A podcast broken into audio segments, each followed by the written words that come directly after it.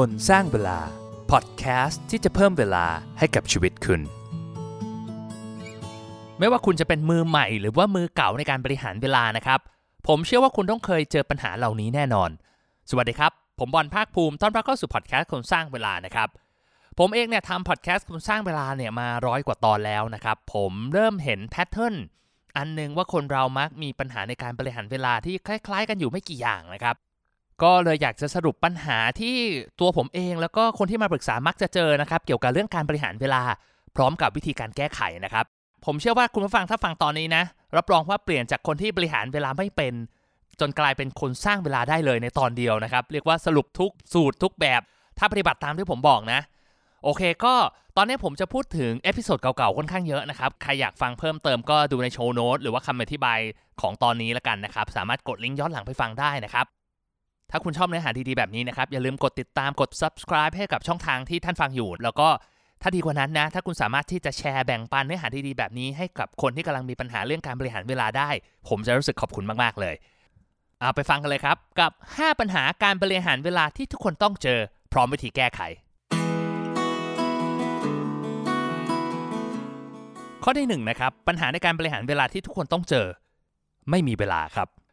อันนี้อาจจะเรียกได้ว่าเป็นปัญหาหรือเป็นข้ออ้างอันดับหนึ่งเลยที่คนมักพูดติดปากที่เราไม่ยอมทำอะไรสักอย่างเนะเพราะเราบอกว่าเราไม่มีเวลา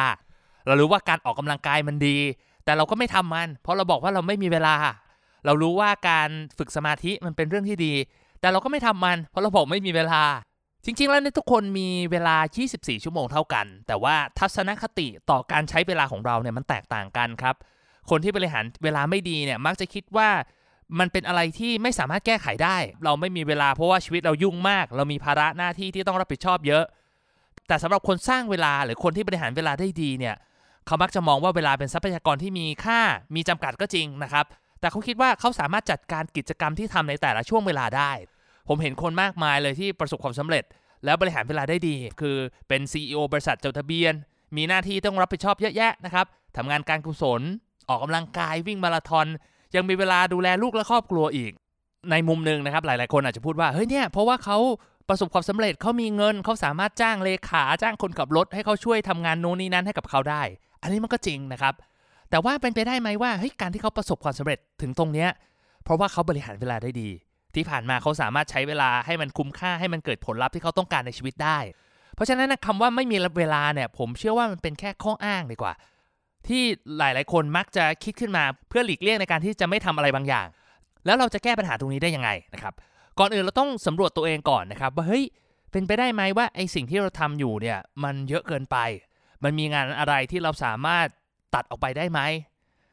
หลายคนอาจจะบอกโหมันไม่ได้ ทุกอย่างมันจำเป็นหมดสำคัญหมด ลองถามตัวเองดูดีๆครับว่าสิ่งที่เรากำลังทำอยู่เนี่ยมันสำคัญจริง ๆ หรือเปล่านะ ในมุมกลับกันนะครับลองเปรียบเทียบดูว่าไอสิ่งที่เราควรจะทำหรือสิ่งที่เราต้องทำอะหรืออยากจะทำมานานแล้วเนี่ยแต่เราไม่ได้ทำมันสักทีหนึ่งเนี่ยไอสิ่งเนี้ยมันมีคุณค่าหรือว่ามันมีความสำคัญมากแค่ไหนกับชีวิตของเรา หลาย ๆ ครั้งไอสิ่งสำคัญเหล่านี้มักไม่ได้รับความใส่ใจจากเรามากพอ จนทำให้มันมาอยู่ในตารางชีวิตของเราใน 24 ชั่วโมงของเรานะครับแต่ว่าจริง ๆ แล้วมันมีเวลาสำหรับทุกอย่างแหละเคล็ดลับก็คือว่าย่อยให้มันเล็กลงที่สุดครับให้มันสามารถแทรกเข้ามาในตารางชีวิตของเราได้นะ เช่นเราบอกว่าเราอยากจะออกกำลังกายนะครับ เราบอกเฮ้ยเราไม่มีเวลาเลย เฮ้ยเป็นไปได้ไหมว่าเราหาเวลาแค่วันละ 5 นาที อาจจะวิดพื้น อาจจะทำสควอตหรืออะไรก็ได้ง่าย ๆ ให้เรารู้สึกว่าเฮ้ยเรามีเวลานะ คือมันเป็นการเปลี่ยนทัศนคติของเรา แล้วมันเป็นการลบล้างข้ออ้างในหัวของเราว่าเฮ้ยเราไม่มีเวลาเราไม่มีเวลา พอเราได้ลงมือทำมันไปเรื่อยๆเนี่ยเราจะเริ่มเห็นประโยชน์ของมัน แล้วก็จะสามารถจัดสรรเวลาได้ดีขึ้นนะครับ สิ่งสำคัญคือทำให้มันเกิดความต่อเนื่องครับ แล้วไม่ว่าจะยุ่งแค่ไหน ไม่ว่าตารางชีวิตจะดูแน่นแค่ไหน ต้องทำสิ่งที่เราคอมมิตกับตัวเองไว้ให้ได้นะครับ และยิ่งถ้าเราทำสม่ำเสมอ พลังของความต่อเนื่องนี่แหละ มันจะทำให้เราสามารถทำได้มากขึ้น อีกอย่างหนึ่งก็คือเราต้องถามตัวเองว่า เป็นไปได้ไหมที่เราจะสามารถซื้อเวลาจากส่วนอื่นของชีวิตมา เราเอาซอร์สจ้างคนมาทำได้ไหมนะครับ หรือว่าเราซื้อระบบซื้อโปรแกรมอะไรบางอย่างที่มันลดภาระในการใช้เวลาของเราในแต่ละวัน แน่นอนว่าการซื้อเวลามันทำไม่ได้สำหรับทุกคนนะ เราไม่ได้มีความพร้อมตรงนั้นนะ แต่ว่าบางอย่างมันก็ไม่ได้แพงอย่างที่คิด เอาอย่างเรื่องง่ายๆนะครับ จ้างคนที่มาทำความสะอาดบ้านซักผ้า จริง ๆ ถ้าเราลองคิดดูว่าเฮ้ยมันอาจจะดูไม่ได้ถูกมากนัก แต่ว่าถ้าเทียบกับเวลาที่เราได้จากการทำตรงนี้ เราสามารถเอาไปทำอย่างอื่นที่มันสามารถสร้างไรายได้ให้กับเราได้มากกว่าหรือเปล่านะ หรือว่าในตัวงานของเราเองเนี่ยมันมีบางส่วนไหมที่เราอาจจะไม่ได้มีความถนัด และมันอาจจะใช้เวลามากเกินไปนะครับ ถ้าเราสามารถที่จะเอาซอร์สในส่วนนั้นได้เนี่ยเราก็จะมีเวลามากขึ้นมาทำสิ่งที่เราอยากจะทำจริง ๆ ปัญหาในการบริหารเวลาที่ทุกคนต้องเจอข้อที่2นะครับไม่มี energy หรือว่าไม่มีพลังงานในการที่จะทำอะไรสักอย่างหนึ่งครับ คือการที่เราบริหารจัดการเวลาได้ดีเนี่ยอย่างเดียวมันไม่เพียงพอนะครับ เราต้องมี energy มีพลังด้วยนะครับ สมมุติเราบอกว่าเราอยากจะอ่านหนังสือสักเล่มหนึ่ง แล้วเราจัดสรรเวลาได้ประมาณสักบ่ายโมงถึงบ่ายสองโมง แต่กลายเป็นว่าช่วงเวลานั้นเน่ยเป็นช่วงเวลาที่แบบไม่ใช่เวลาพรามไทม์ของเราเป็นช่วงเวลาที่แบบเป็นบอททอมของเราเลย แล้วเราไม่มี energy ในการที่จะทำงานที่เราอยากจะทำเพราะว่ารู้สึกเพลียรู้สึกง่วง เวลาตรงนั้นมันก็จะเปล่าประโยชน์ไปเลย เพราะฉะนั้นเนี่ยเราต้องบริหารและจัดการตัว energy หรือว่าพลังงานของเราให้ดี สิ่งที่ส่งผลต่อพลังงานของเราเนี่ยมีหลายอย่าง จริงๆ ผมเคยพูดไปแล้วในหลาย ๆ ตอนนะครับ ถ้าใครอยากย้อนกลับไปฟังแบบละเอียดละเอียดก็ย้อนกลับไปฟังได้ที่ EP 21 เคล็ดลับเพิ่มพลังชีวิตให้สดชื่นจาก Harvard เดี๋ยวทุก episode ที่ผมพูดถึงนะครับ ผมจะแปะลิงก์ไว้ใน show note ถ้าใครอยากฟังก็กดเข้าไปดูกันได้นะครับ หลักของมันนะครับก็คือว่ามันจะมีปัจจัยที่ส่งผลต่อพลังงานอยู่ 3-4 เรื่อง เรื่องแรกก็คือเรื่องของอาหารที่เราทาน เรื่องของการนอนหลับ รวมถึงการออกกำลังกาย ซึ่งปัจจัยเหล่านี้ที่ผมเชื่อว่ามันเป็น common sense อะเรานึกออกอยู่แล้วว่าเฮ้ยเราต้องทานอาหารที่มีประโยชน์ ถ้าเราทานอาหารที่มีแป้งเยอะๆ มันจะเกิด sugar crash เกิดอารมณ์แบบพลังงานเหวี่ยงขึ้นเหวี่ยงลงได้ง่าย นอนไม่พอก็มีผลอยู่แล้วนะครับ นอนนอกจากนอนให้พอต้องนอนเร็วด้วยนะ รวมถึงการออกกำลังกายเป็นประจำเนี่ยมันก็จะช่วยเพิ่มเหมือนแท้งของพลังงานของเราเนี่ยให้มันมีมากขึ้น แต่มีอีกเรื่องหนึ่งที่หลายคนอาจจะไม่ได้นึกถึงนะครับ ก็คือเรื่องของอารมณ์หรือภาวะจิตใจของเรานะครับ มันมีงานวิจัยอันนึงบอกว่าการดูคลิปตลกก่อนทำงานเนี่ย มันสามารถช่วยให้ productivity เพิ่มขึ้นได้ คืออารมณ์ที่มันเป็นเชิงบวกนี่แหละ มันจะสามารถทำให้เรามีมี energy หรือว่ามี motivation ในการทำงานมากขึ้น เพราะฉะนั้นเนี่ยถ้าคุณกำลังมีปัญหาเรื่องแบบไม่มี energy ไม่มีพลังงานนะครับ ต้องลองสำรวจตัวเองดูก่อนว่าเฮ้ยจริง ๆ แล้วเนี่ยสาเหตุมันมาจากอะไร เรานอนเพียงพอหรือเปล่านะเราเข้านอนกี่โมง นอนถึง 7-8 ชั่วโมงไหมนะครับวิธีวัดว่าเรานอนพอหรือเปล่าเนี่ยผมว่ามันดูได้ง่าย ก็คือว่าดูว่าช่วงประมาณสายๆเนี่ยเราง่วงไหมอย่างเวลาเราทานข้าวกลางวันเนี่ยปกติมันเป็นทุกคนแหละมันง่วงอยู่แล้ว บางทีเรานอนพอเราก็ง่วงเพราะเราทานเยอะเกินไปนะแต่ว่าช่วงเช้าเช้าสายๆเนี่ยมันไม่ควรจะเพลียนะครับถ้ารู้สึกเพลียรู้สึกง่วงเนี่ยแสดงว่าเฮ้ยเรานอนไม่พอแล้วแล้วก็พยายามหลีกเลี่ยงการทานคาเฟอีนมากเกินไป ทานกาแฟมากเกินไปเนี่ย บางครั้งมันมันกลบอาการของเราอะทำให้เราไม่รู้ว่าจริง ๆ แล้วเราเรานอนไม่พอเราขาดนอน อย่างที่ 2 คืออาหารที่เราทานเนี่ยมันทำให้พลังงานแย่ลงหรือเปล่านะเช่นว่าถ้าเราทานอาหารที่มันมีแป้งเยอะๆอย่างที่ผมบอกไป มันจะทำให้เรารู้สึกแบบเอื่อยเอื่อยเหนื่อยเหนื่อยแล้วแบบรู้สึกไม่มีพลังงาน ลองสังเกตตัวเองดูง่าย ๆ เลยลองเทียบกันเลยนะครับว่าอ่าโอเควันนี้เราลองทานอาหารที่แบบมีแป้งเยอะๆเทียบกับอีกวันหนึ่งเราอาจจะทานอาหารที่มีโปรตีนกับผักเยอะๆ โดยไม่ได้เน้นแป้งเนี่ย แล้วก็หลีกเลี่ยงพวกน้ำหวานชานมไข่มุกอะไรพวกนี้นะครับแล้วลองเปรียบเทียบกันดูว่าวันที่เราทานอาหารแบบแรกเนี่ยกับวันที่เราทานอาหารที่แบบมันมีประโยชน์ โดยไม่ทานน้ำตาลเยอะเนี่ยระดับพลังงานของตัวเราเองเป็นยังไง คือถ้าเรานอนพอๆกันนะ จะเห็นได้ชัดเลยว่าเฮ้ยถ้าเราทานอาหารที่มีประโยชน์เนี่ยระดับพลังงานมันจะแบบมีเยอะกว่า ปริมาณอาหารที่กินก็มีผลนะ คือเขาบอกไว้ว่าเวลาเรากินเนี่ยเราควรจะกินแค่อิ่ม 80%พอนะครับ การย่อยอาหารเนี่ยหลายคนไม่ทราบนะ มันเป็นฟังก์ชันในร่างกายที่ใช้พลังงานเยอะที่สุดเลยนะ เออ แปลกไหมคือไม่น่าเชื่อว่า เฮ้ย เราออกกำลังกายเยอะแยะเต็มไปหมดเลย สุดท้ายเนี่ยมันใช้แคลอรี่ไม่เท่ากับการย่อยอาหารนะครับ เพราะฉะนั้นเนี่ยเวลาเรากินอาหารเยอะเนี่ยร่างกายก็เลยต้องเอาพลังงานเนี่ยไปใช้ในการย่อยอาหาร ยิ่งเราทานอาหารที่ย่อยยาก ทานอาหารนี่ในปริมาณที่เยอะเนี่ย มันก็ยิ่งทำให้ร่างกายดึงพลังงานไปใช้ตรงกระเพาะเยอะมาก ในทางกลับกันมันก็จะไปเลี้ยงสมองน้อยลง เราก็เลยรู้สึกอาการเพลียสมองตื้อคิดอะไรไม่ค่อยออก การออกกำลังกายก็เป็นอีกเรื่องหนึ่งนะครับ ถ้าเราออกกำลังกายเป็นประจำโดยเฉพาะการออกกำลังกายที่เป็นคาร์ดิโอทำอย่างต่อเนื่องสม่ำเสมอเนี่ยอาทิตย์หนึ่งอย่างน้อยร้อยห้าสิบนาทีเนี่ยมันก็จะช่วยเพิ่มระดับพลังงานของร่างกายของเราได้นะครับ อีกเรื่องหนึ่งที่ผมเพิ่งพูดไปนะครับใน episode ร้อยเจ็ดนะครับเรื่องของการใช้ prime time เนี่ยจริง ๆแล้วเนี่ยในแต่ละวันของเราเนี่ยแต่ละชั่วโมงของเราเนี่ยมันมีคุณค่าไม่เท่ากันนะครับบางชั่วโมงเราก็จะแบบรู้สึกมี energy บางชั่วโมงรู้สึกแบบรู้สึก down รู้สึกไม่ค่อยมีพลังงานนะครับ เพราะว่าไอ้วงจรหรือนาฬิกาชีวิตของแต่ละคนไม่เท่ากัน บางคนก็ชอบตอนเช้า บางคนก็ชอบตอนดึกตอนสายอะไรเงี้ยนะครับ ลงหาพรามทม์หรือว่าหาไอ้วงจรนาฬิกาชีวิตของตัวเองให้เจอ แล้วก็ใช้ประโยชน์สูงสุดจากมัน ช่วงเวลาเราพรามเราก็ทำงานที่มันสำคัญทำงานที่มันต้องใช้ความคิดสร้างสรรค์ ส่วนเวลาโลเนี่ยเราก็ใช้ในการรีชาร์จหรือว่าทำงานที่มันไม่ต้องใช้พลังงานเยอะมากนะครับ มันก็จะช่วยเพิ่ม productivity ให้กับเราได้เยอะเลย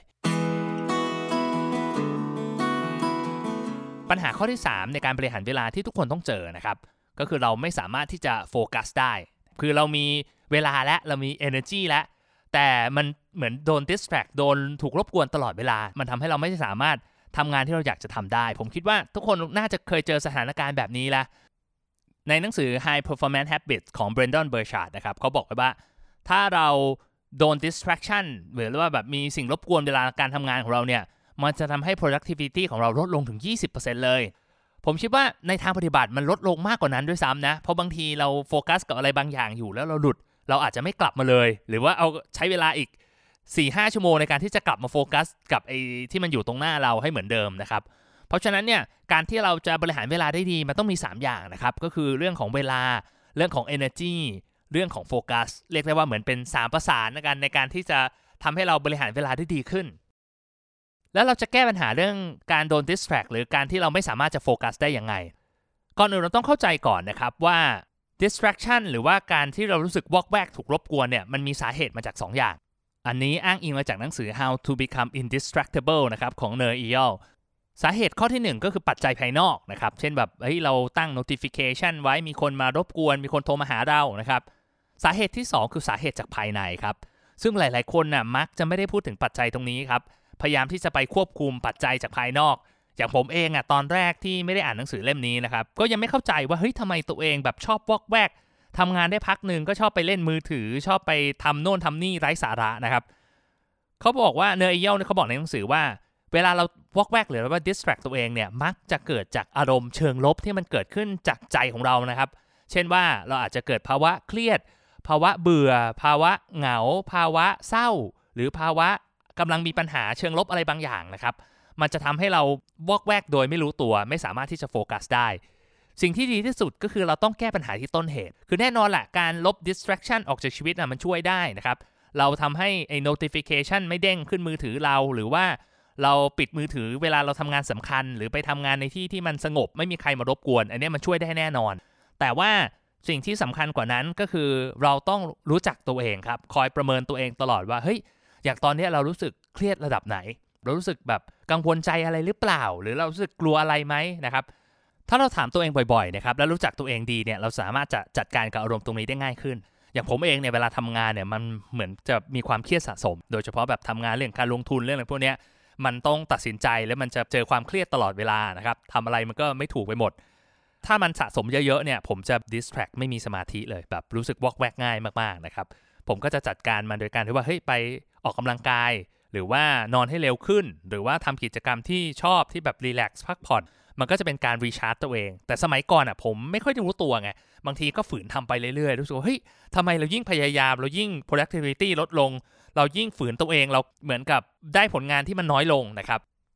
ถ้าจัดการกับอารมณ์เชิงลบตรงนี้ได้นะครับ รับรองว่าเฮ้ยจะเห็นผลลัพธ์ที่มันยั่งยืนแน่นอน ปัญหาการบริหารเวลาที่ทุกคนต้องเจอข้อที่4นะครับ เราทำงานเยอะ แต่ว่ารู้สึกว่ามันไม่ค่อยได้ผลลัพธ์สักเท่าไหร่ คืออันเนี้ยผ่าน 3 ข้อแรกมาแล้วนะ มีเวลา มีโฟกัส มี energy คือสามารถที่จะโฟกัสจดจ่อกับงานได้ แต่ทำไมรู้สึกว่าเฮ้ยเราก็ทำงานนะ แต่ทำไมผลลัพธ์มันไม่เป็นอย่างที่ต้องการ เพื่อให้เข้าใจหลักการตรงนี้นะครับ ต้องอธิบายแนวคิดของปีเตอร์ดรักเกอร์ซึ่งเป็นปรมาจารย์ด้าน management นะครับ เขาบอกความแตกต่างระหว่างความ efficient กับความ effective ก็คือว่าความ efficient เนี่ยคือการทำสิ่งใดสิ่งหนึ่งได้ดี แต่ความ effective ก็คือการทำในสิ่งที่ถูกต้อง แปลว่าเราอาจจะบริหารจัดการเวลาบริหารจัดการโฟกัส ของเราเพื่อทำงานชิ้นหนึ่งได้ดีมากๆเลย ได้ผลงานชิ้นโบแดงเลย แต่มันอาจจะเป็นงานที่ไม่ได้สำคัญมาก มันไม่ใช่งานที่จะทำให้ชีวิตของเรามันก้าวหน้าไปอย่างที่เราต้องการ ยกตัวอย่างให้เห็นได้ชัดสมมติอย่างสมมติในอาชีพนักลงทุน อย่างของผมเนี่ยเป็นนักลงทุนแนวแนวพื้นฐานนะสิ่งที่มีประโยชน์มากที่สุดในการที่เราจะคืบหน้าหรือว่าพัฒนาตัวเองในฐานะนักลงทุน คือการที่ ไปวิเคราะห์หุ้น ไปมองหาโอกาสต่างๆนะครับ แล้วก็วิเคราะห์ดูว่ามันน่าสนใจไหม แล้วมันจะมีอัพไซด์เท่าไหร่ มีดาวไซด์เท่าไหร่ คุยกับผู้บริหาร คุยกับนักวิเคราะห์ เพื่อเสริมสร้างความรู้ของเราให้เราสามารถเข้าใจหุ้นตัวนั้นได้ดีขึ้น แล้วก็สามารถตัดสินใจแล้วถือมันได้ดีขึ้น ในมุมกลับกันมันก็จะมีการบางอย่างที่มันอาจจะแบบไม่ได้สำคัญมากนะครับ เช่นแบบแบบดูข่าวกอสซิปหุ้นอะไรพวกนี้หรือว่าแบบเช็คราคาหุ้นในสตรีมมิ่งวันละสิบรอบ ซึ่งในบางจังหวะที่ตลาดผันผวนมากอาจจะมีประโยชน์นะครับ แต่ว่าโดยทั่ว ๆ ไปแล้วเนี่ยไอ้การทำแบบนี้มันไม่ได้เกิดผลลัพธ์ที่เราต้องการ เพราะฉะนั้นเนี่ยเราต้องตอบตัวเองให้ได้ครับ ปัญหาข้อนี้มันมักจะเกิดขึ้นก็คือว่าเราตอบไม่ได้ว่า key success factor ของงานที่เราทำอยู่มันคืออะไร เราต้องเข้าใจงานนั้นอย่างถ่องแท้ก่อนนะครับ ลองปรึกษาคนที่มีประสบการณ์มากกว่า หรือคนที่ประสบความสำเร็จในวงการนั้นๆ ว่าเฮ้ยการที่เราจะเป็นนักเขียนที่ดีอะสมมติ เราต้องทํำยังไงเออซึ่งการเป็นนักเขียนที่ดีคือก็ต้องทำผลงานเขียนที่เป็นหนังสือออกมาให้ประสบผลสำเร็จเป็นที่ยอมรับ เรียกได้ว่าเป็นนักเขียนที่ดีถูกไหมครับมันก็ต้องโฟกัสพลังงานไปกับการทำหนังสือที่มันมีคุณภาพออกมา แต่เหนือสิ่งอื่นใดนะครับ ในการที่เราจะจัดลำดับความสำคัญในชีวิตได้ว่าเฮ้ยอะไรมันคือสิ่งสำคัญในชีวิตของเรา ผมคิดว่าเราต้องเข้าใจตัวเองก่อนครับว่าเราต้องการอะไรในชีวิตอะสมมติว่าถ้าเราบอกว่าเราอยากรวย อยากเป็นเศรษฐีพันล้าน เทียบกับอีกคนหนึ่งที่บอกว่าเฮ้ยเราอยากจะเป็นคนที่มีความสุขที่สุดในโลก คือไม่ได้บอกว่ามันต้องเลือกอย่างใดอย่างหนึ่งนะ แต่จะบอกว่า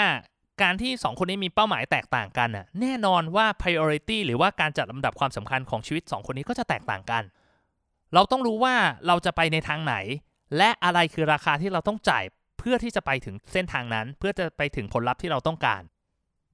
เพราะฉะนั้นถ้าเรารู้สึกว่าเฮ้ยมันทำงานเยอะแล้วไม่ไม่คืบหน้าไปไหนเลยนะครับ ถามตัวเองให้ชัดก่อนครับว่าเฮ้ยจริง ๆ แล้วเราต้องการอะไร และอะไรมันคือปัจจัยที่จะนำไปสู่ความสำเร็จตรงนั้น ปัญหาการบริหารเวลาที่ทุกคนต้องเจอข้อที่ 5 นะครับทำแล้วแต่ว่าไม่สม่ำเสมอไม่ต่อเนื่อง อันนี้เรียกได้ว่าเป็นปัญหาระดับแอดวานซ์ละกันสำหรับคนที่สามารถจัดการเวลาได้แล้ว จัดการตัวเองวางแผนจัด priority ชีวิตได้แล้วนะครับ แต่ปัญหาข้อนี้ถ้าเราไม่สามารถที่จะจัดการไม่สามารถที่จะเอาชนะมันได้เนี่ย โอกาสที่จะประสบความสำเร็จก็แทบจะเป็นไปไม่ได้เลย เพราะว่าความสำเร็จมันไม่ได้ถูกสร้างขึ้นภายในวันเดียวอยู่แล้ว มันเกิดจากการที่เราพยายามทำสิ่งสำคัญที่มันมีประโยชน์อย่างต่อเนื่อง พัฒนาตัวเองอย่างต่อเนื่อง จนสร้างผลงานที่เป็น masterpiece ขึ้นมาได้ มันไม่มีอะไรหรอกที่สามารถทำได้ overnight ภายในคืนเดียวนะครับ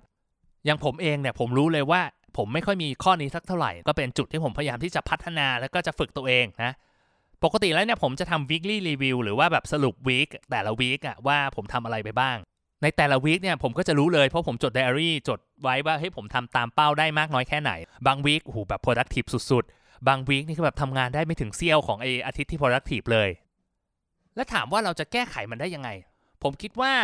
ข้อแรกเนี่ยคือเราต้องเข้าใจก่อนว่า การจะประสบความสำเร็จในเรื่องอะไรเนี่ยมันต้องทำให้ต่อเนื่อง วิธีการทำให้มันต่อเนื่องเนี่ยมันก็จะมีหลักการอยู่ 2 step ละกันนะครับ step แรกเนี่ยเราต้องรู้จักที่จะควบคุมตัวเองในการที่จะทำงานที่เราต้องการออกมาให้ได้ เช่นว่าอย่างเรื่องของ self-control นะซึ่งผมเพิ่งพูดไปตอนล่าสุดตอน EP 108 ในการที่เราจะทำยังไงให้ชนะกิเลสของตัวเองอะที่จะแบบฝืนตัวเองในการที่จะเริ่มทำอะไรสักอย่างหนึ่งแล้วพอเราทำได้แล้วเนี่ยเราก็ต้องทำมันให้มันต่อเนื่องนะครับทำให้ จากที่เราใช้ความพยายามเยอะๆเนี่ยคือต้องฝืนตัวเองมากๆเนี่ยเราทำให้มันต่อเนื่องจนเป็นนิสัยจนให้มันอยู่ในระดับจิตใต้สำนึก พลังงานที่ใช้ในการที่จะเมนเทนนิสัยหรือว่ากิจกรรมนั้นๆน่ะมันก็จะลดน้อยลงนะครับพอพลังงานมันใช้น้อยลง มันก็สามารถทำได้สบายขึ้น สามารถทำได้ต่อเนื่องแล้วก็ทำได้เยอะขึ้นนะครับผมมีพูดถึงเรื่องวิธีการออกแบบกิจวัตรประจำวันที่ช่วยให้คุณประหยัดเวลาในชีวิตเนี่ยใน EP 49 นะครับก็อย่าลืมกดที่โชว์โน้ตละกันเดี๋ยวผมใส่ทุกลิงก์เข้าไปให้นะครับ ปัญหาข้อนี้จะสามารถแก้ไขได้ ถ้าเราสามารถเปลี่ยนไอสิ่งที่เราทำบ้างไม่ทำบ้างเนี่ยให้กลายเป็นสิ่งที่เราทำเป็นประจำก็พยายามที่จะทำให้มันต่อเนื่องนะทำให้มันง่ายไว้ก่อน เน้นความสม่ำเสมอ และสุดท้ายเราค่อยเพิ่มความเข้มข้นของกิจกรรมนั้นๆนะครับ สุดท้ายเราก็จะสามารถทำมันได้ต่อเนื่องและแก้ปัญหาข้อนี้ได้ ก็ทวนกันอีกทีนะครับสำหรับปัญหาการบริหารเวลาที่ผมเชื่อว่าทุกคนต้องเจอนะข้อแรกคือไม่มีเวลา แก้โดยการที่เราเฮ้ยลองจัดลำดับความสำคัญในชีวิตใหม่นะครับลองเอาสิ่งที่ไม่สำคัญออกไป เอาสิ่งที่สำคัญมากกว่าใส่เข้ามา ข้อ 2 คือไม่มี energy นะลองสังเกตตัวเองเรื่องของอาหารการกินการนอนหลับออกกำลังกาย ภาวะอารมณ์ของเรานะครับจัดการยังไงให้มันดีที่สุดนะใช้พรามไทม์ให้คุ้มค่า ข้อ 3 ไม่สามารถที่จะโฟกัสได้นะก็คือหลีกเลี่ยง distraction จัดการกับอารมณ์เชิงลบที่เป็นสาเหตุของไอ้ distraction เหล่านี้นะครับ ข้อ 4 คือเรารู้สึกว่าเราไม่ค่อยคืบหน้าเท่าไหร่นะครับ เพราะว่าเราไม่ได้ทำงานที่มันสำคัญจริง ๆ นะ ก็คือหลักคือเราต้องค้นหาตัวเองให้เจอก่อนว่าเฮ้ยจริง ๆ แล้วเราเราอยากได้ชีวิตแบบไหนอะและอะไรมันคือสิ่งที่ตอบโจทย์ชีวิต หรือตอบโจทย์งานที่เรากำลังทำอยู่ตอนนี้นะครับ แล้วก็ข้อสุดท้ายคือขาดความต่อเนื่องไม่สม่ำเสมอ อันนี้ก็เป็นการแก้ปัญหาได้โดยการฝึก self-control แล้วก็ทำทุกอย่างให้เป็นกิจวัตรประจำวันแล้วมันก็จะง่ายขึ้น สุดท้ายนะผมอยากจะบอกว่าไม่ว่าเราจะอยู่ที่จุดไหนของการบริหารเวลานะครับแบบเราเป็นแบบมือใหม่เลย ยังแบบไม่รู้จะจัดการกับมันยังไงนะ หรือเราเป็นมือเก่าที่มีความเชี่ยวชาญมีประสบการณ์ระดับหนึ่งนะผมว่าวิธีที่ดีที่สุดในการที่เราจะจัดการปัญหาเรื่องการบริหารเวลาเนี่ยคือเราต้องบอกให้ได้ก่อนว่าปัญหามันอยู่ตรงไหนนะแล้วผมเชื่อว่า episode เนี้ยมันน่าจะพอ guide idea ของเราได้ คือคนนึงอาจจะไม่ได้มีปัญหาเพียงแค่ข้อเดียวหรอก ผมเองก็มีปัญหาหลายข้อนะครับแต่ว่าให้เราเริ่มจากจุดที่เราคิดว่าเฮ้ยถ้าตรงนี้มันเปลี่ยนได้เนี่ย มันจะทำให้เราแบบชีวิตดีขึ้นเยอะเลย ผม layer วิธีการแก้ปัญหาในตอนนี้ไว้ให้อย่างละเอียดแล้วนะครับ ผมคิดว่าถ้าเอาไปลองทำเนี่ยน่าจะเห็นผลลัพธ์ที่ต้องการได้นะ แต่สิ่งสำคัญที่สุดนะครับ คือเราอย่าไปบอกกับตัวเองครับ ว่าเฮ้ยเราไม่มีเวลาเราเลยไม่ได้ทำมัน เพราะว่าเราเป็นคนที่ไม่สม่ำเสมอ เราเป็นคนที่ไม่ค่อยมีสมาธิ เพราะสุดท้ายถ้าเราพูดแบบนั้นเนี่ยไอภาพจำของตัวเองมันก็จะเป็นแบบนั้นนะครับ โอกาสที่เราจะบริหารเวลาได้ดีเนี่ย มันก็แทบจะไม่มีเลยนะ ผมรู้สึกเสียดายมากเวลาที่ที่เจอคนแบบนี้มันเป็นการที่แบบรู้สึกว่าแบบเฮ้ยเราไม่ได้ดึงศักยภาพของเราออกมาใช้ให้มันเต็มที่นะอยากจะบอกว่าทุกอย่างมันเปลี่ยนได้นะครับเราบอกกับตัวเองว่าเฮ้ยเรื่องเวลาเนี่ยมันเป็นเรื่องที่ทุกคนต้องเจอแหละ มันเป็นสกิลที่เราสามารถฝึกได้ ถ้าเราเรียนรู้ว่าปัญหามันคืออะไร เรียนรู้ว่าวิธีแก้วิธีที่จะจัดการกับมันเนี่ยต้องทํำยังไง เราก็จะสามารถเป็นคนสร้างเวลาที่มีเวลาให้กับสิ่งสำคัญในชีวิตของเราได้ ก็ขอให้ทุกท่านใช้ชีวิตในแต่ละวันให้คุ้มค่านะครับ ผมบอลคุณสร้างเวลาแล้วพบกันใหม่นะครับ สวัสดีครับ คนสร้างเวลาพอดแคสต์ที่จะเพิ่มเวลาให้กับชีวิตคุณ